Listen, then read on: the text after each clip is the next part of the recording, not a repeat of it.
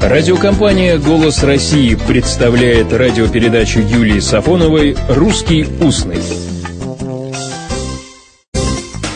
Здравствуйте! Вы умеете красиво писать? Но что это за каракули? А какое такое письмо называется каракулями? Вот каракуль-мех понятно, а каракулевое письмо, каракули, что это? Это небрежно, неразборчиво написанная буква, плохо написанные слова. Прямо скажем, Выводить каракули, писать каракулями – это только для курицы, которая лапой пишет. Современный русский язык сохранил у слова «каракули» только одно это значение. Другие, а они были, остались в истории.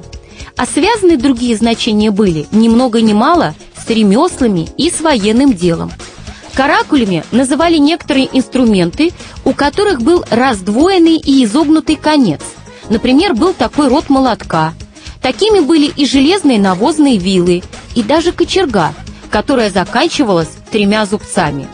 Слово «каракули» было и в военной лексике и означало железные рогульки с шипами, которые бросали перед наступающей неприятельской конницей. И в ремесленном, и в военном значениях есть понятие о неровности, изогнутости, о движении в разных направлениях. Интересно, что слово это восходит к западноевропейским источникам. Во французском похожее слово обозначало витую лестницу, сделанную кругом, а также упражнение во время занятий в манеже. Последовательность полуоборотов направо и налево, которые выполнялись на лошади, меняя или не меняя руки, но не наступая на след. А еще во французском похожее слово – это разновидность крючка, применяемого в качестве штопора.